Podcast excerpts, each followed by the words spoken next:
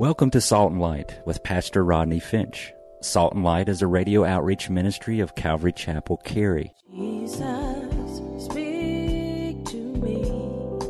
Open your word and reveal your heart to me. Salt and Light is a series of verse by verse studies through the Bible, focusing on its practical application to our everyday lives. Salt and Light is recorded live at Calvary Chapel, Cary in Apex, North Carolina. Stay tuned. At the end of the program, we will give you information on how to contact us, so be sure to have a pen and paper ready. Today, Pastor Rodney will be teaching from the book of Luke, chapter 13. So grab your Bibles and follow along. Now, with today's teaching, here's Pastor Rodney. Matthew chapter 9. A woman came to Jesus. You know the story. She had a flow of blood for 12 years. Now get this Leviticus chapter 15, that's your homework. It says if a woman were to bleed past her normal time of the month, that she was deemed unclean and diseased. She wasn't able to go to church or synagogue, and wherever she sat, it was considered unclean and had to be ceremonially cleansed.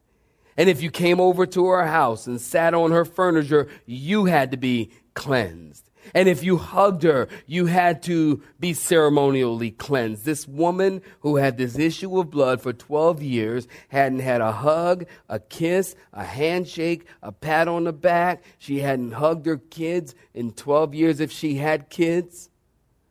Can you think of you having children and you can't hug them? I can't think. I, I, we just had a grandbaby, Lucy. She's so cute.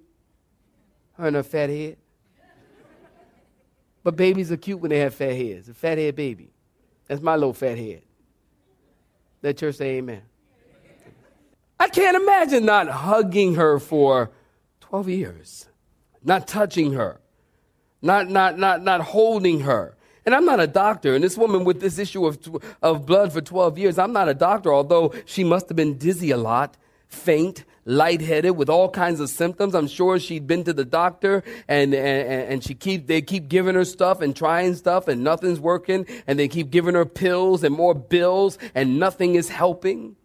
And so you have a physically, emotionally, financially stressed, depressed woman for 12 years and now she's bankrupt.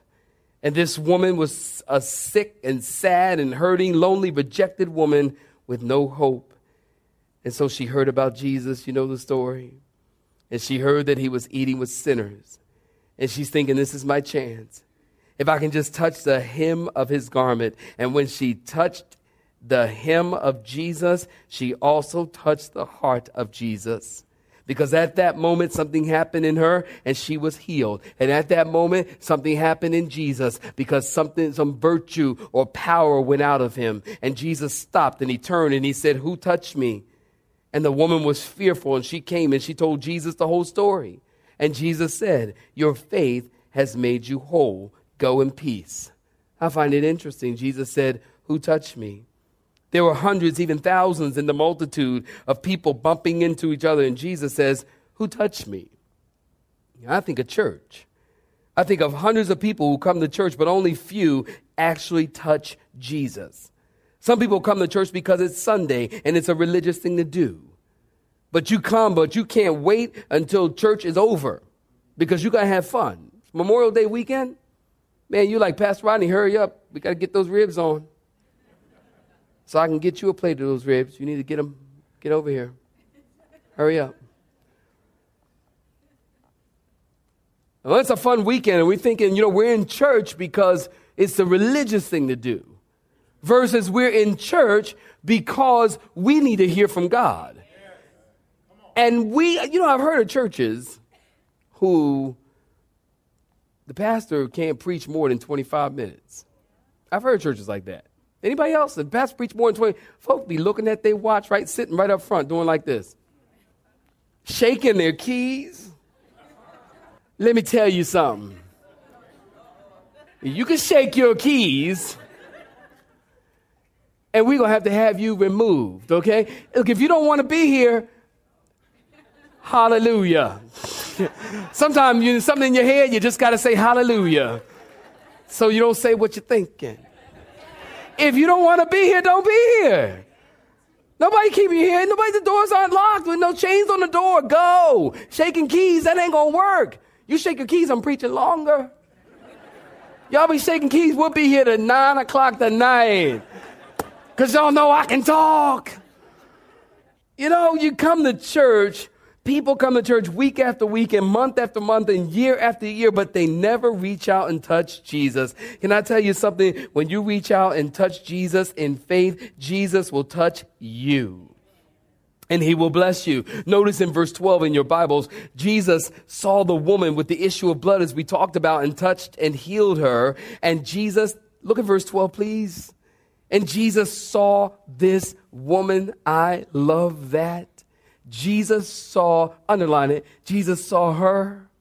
You know, some people say, I've got an eye for graphics. I got an eye for decorating. I got an eye for painting. I got an eye for carpentry. And I can just see it. I got an eye for it. Well, Jesus has an eye for the hurting.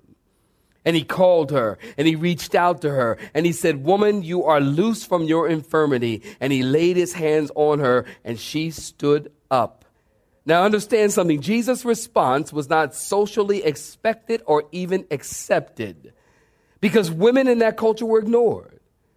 Because Jesus doesn't care, listen, about cultural norms.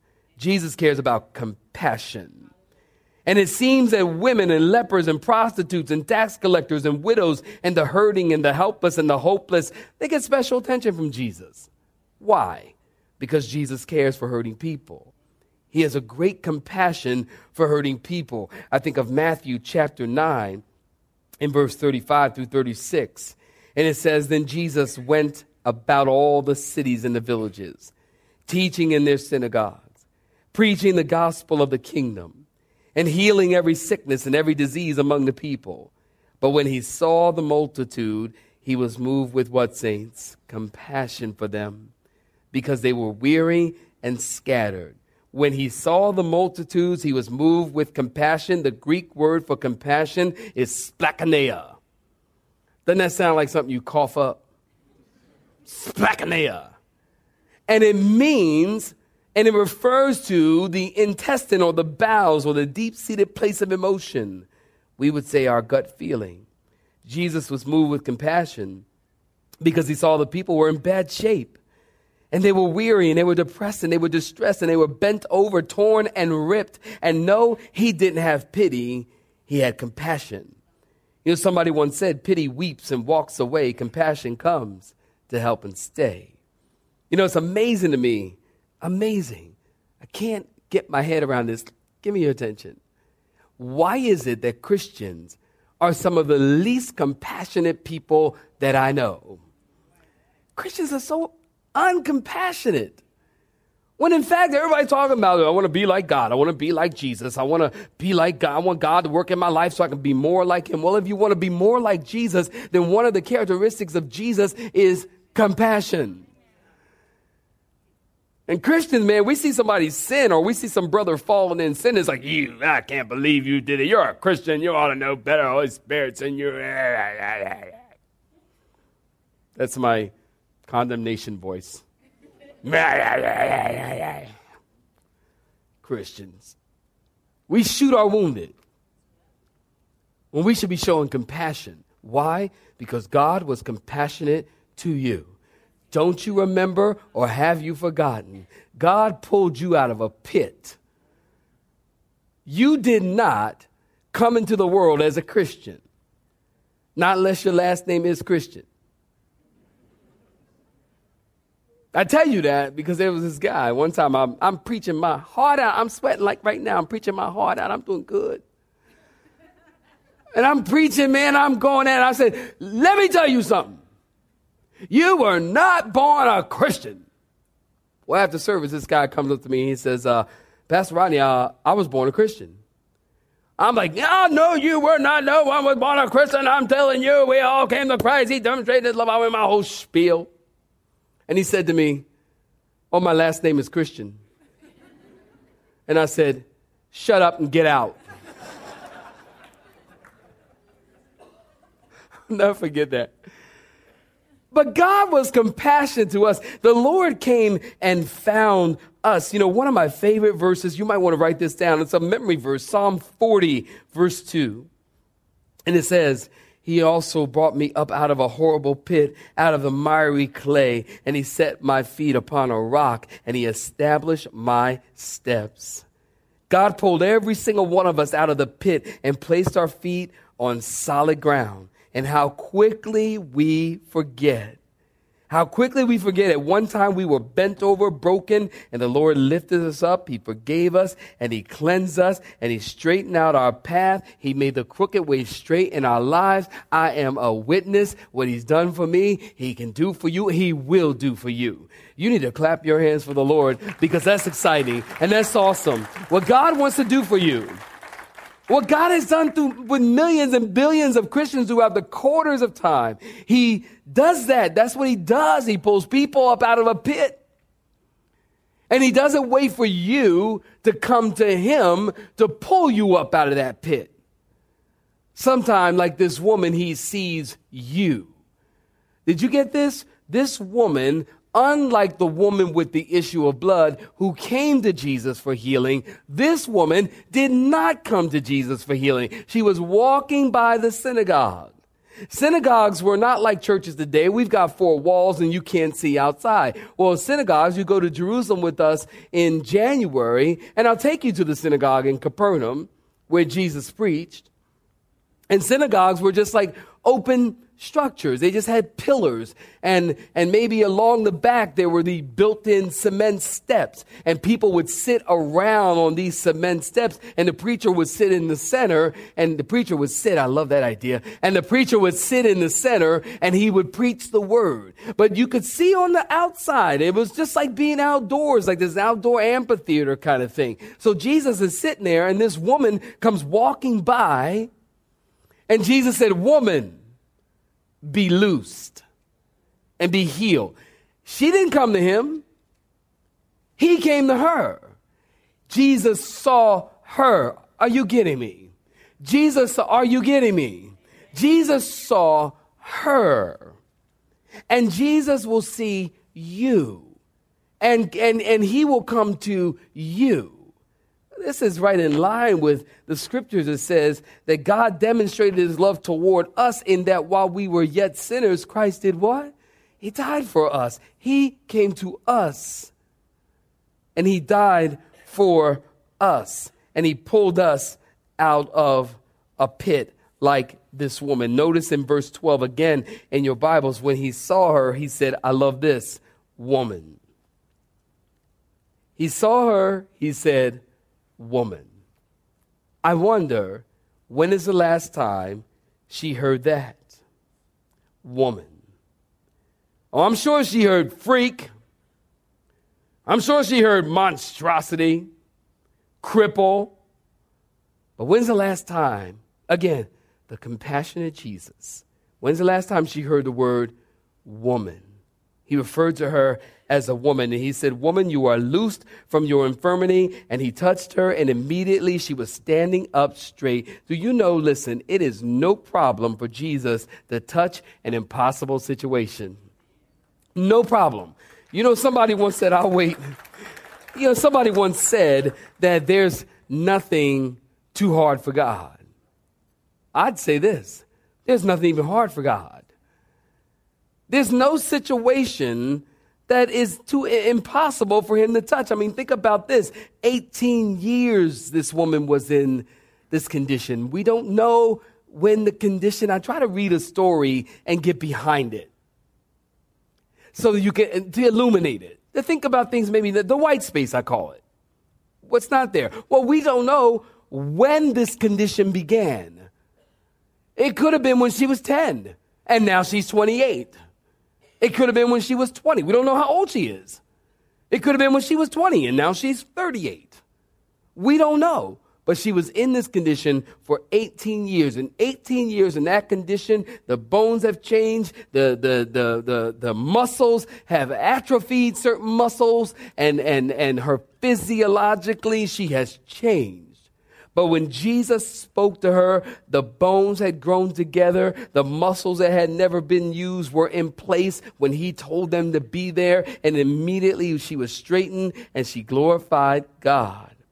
You see, when Jesus heals somebody, listen, perhaps you agree. When Jesus heals somebody, he really heals them. And it is bona fide and it is verified. When God does something, he does it well. He does it good. Can you say amen? He does it well and he does it good. He created the world.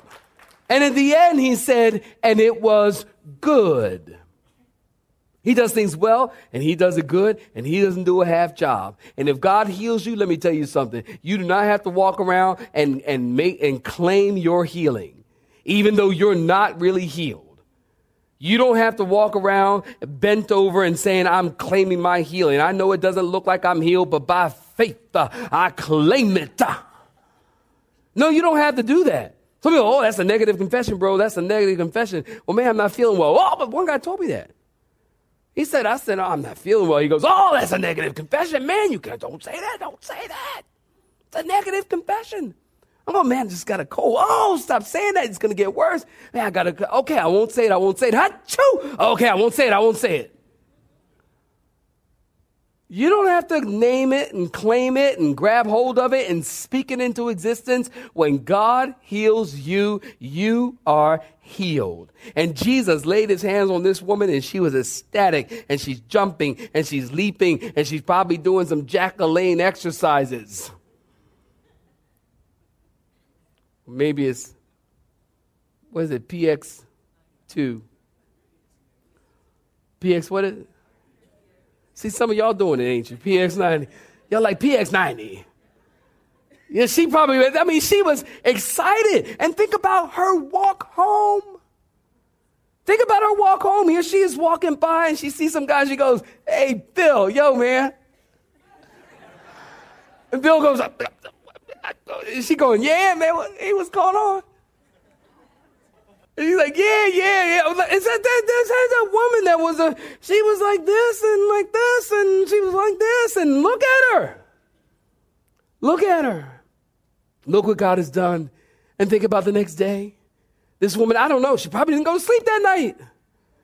She's probably she's just up doing extra Jack LaLanne exercises all night long. I mean, she's just up. She's, she's excited. And, and she's, she's sitting up, sitting up, sitting up, reading her Bible, sitting up, go to the bathroom, look in the mirror. Oh, wow, look at that. Combing her hair. Wow, that's a first. She, she hadn't done this in 18 years. And she's healed. Now, notice in verse 14 as we move in.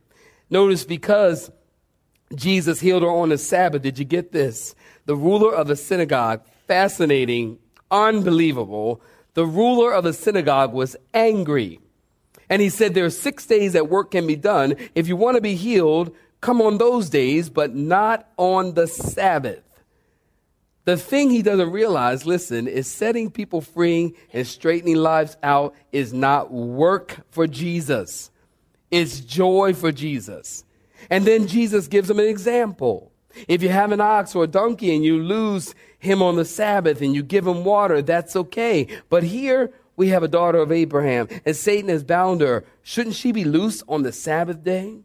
You see, Jesus is making the point if basic compassion, there's a word again, if basic compassion can be shown to animals on the Sabbath, what's the problem with showing compassion to a suffering woman? You see, the ruler of the synagogue, he was a Pharisee and a legalist. And all he cared about was the letter of the law and not mercy and faith and rightness. And Jesus is asking him, what's more important, law or love? Actually, Jesus is being a bit harsh here. You get that? But Jesus was always harsh with religious people. Search the Bible, search the scriptures, and you will find that Jesus is never harsh with the needy. Jesus is never harsh with the prostitute. Jesus never harsh with a drunkard or a sinner or a tax collector. Jesus never spoke harshly to the woman doubled over and bent over. He never spoke harshly to the woman who had five husbands and the man that she was currently living with was not her husband. He never spoke harshly to her. He didn't say to her, Woe unto you, you flusy. I haven't used that word in a while. Woe unto you. I got this, all right? he didn't say, Woe unto you, loose woman. He says to that woman, the woman at the well, don't you know that story is a great one? He's standing there with this woman and she's had five husbands and, and she can't obviously get it right. Look, if you got five husbands and you've been divorced five times, you can't get it right. She's probably like, I'm not going to get married again. She's living with this guy. Jesus knows that. And he says to the woman, listen, woman, your problem is not that you need a man. You don't need a man. You need living water. Remember, I told you the matter of the heart is the heart of the matter? The heart of this woman's matter is not the fact that she had been married five times, divorced five times. Elizabeth Taylor, she's catching up with her. No, that wasn't the heart of the matter. The heart of the matter is she needed living water, and they're standing by a well. And I get the impression that this woman and Jesus is standing there by the well. This woman came out to get water. She didn't know she had a divine appointment. And she comes out to get water, and Jesus is standing there, and Jesus says, You need living water. He says, In the water that I will give you, you will never thirst again. Jesus was telling this woman, If you continue to, to drink of the dirty wells of the world or the dirty water of the world, you will continue to thirst because the world cannot satisfy you. A man cannot satisfy you. A woman cannot satisfy you. Wives, your husband cannot satisfy you. Stop trying to look to him to do it. He can't make you complete.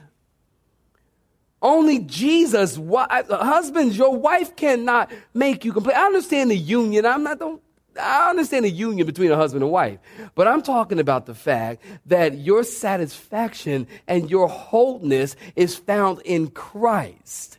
It's not found in any other individual. And even if you're not married, listen, you may not get married until you learn to be married to Jesus.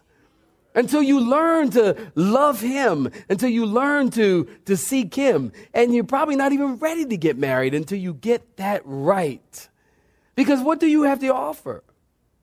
And Jesus is saying to this woman, listen, when you get a drink of living water, you won't want the water of the world.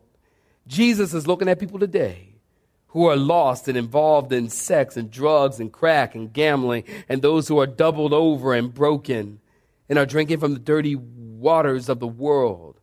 And he says, Come to me, and I'll give you living water. This woman, she comes, she walks by, she doesn't even come to Jesus. She walks by the church and she finds a place of healing. Listen, the church, are you listening? The church should be a place of healing. Anybody agree with that? I want you to clap your hands, would you? The church should be a place of healing. Church should be a place where people come and can be refreshed.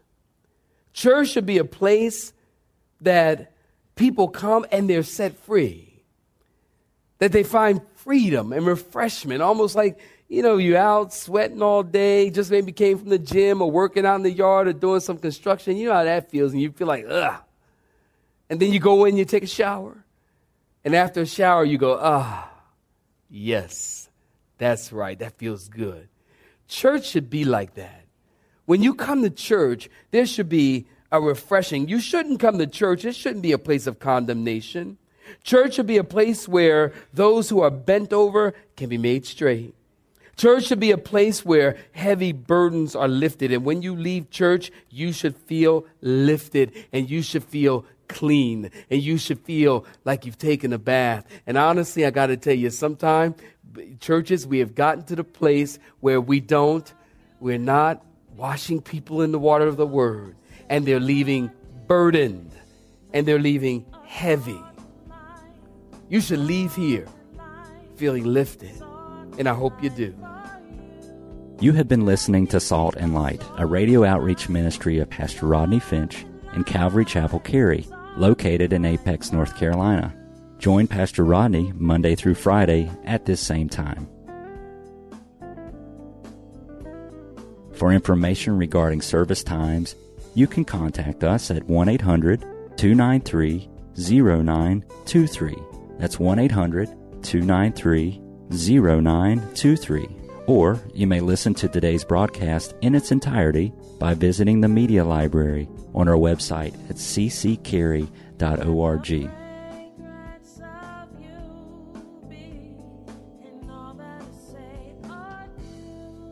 We would like to thank you for tuning in to Salt and Light and pray that you have been blessed. Until next time, may you be salt and light.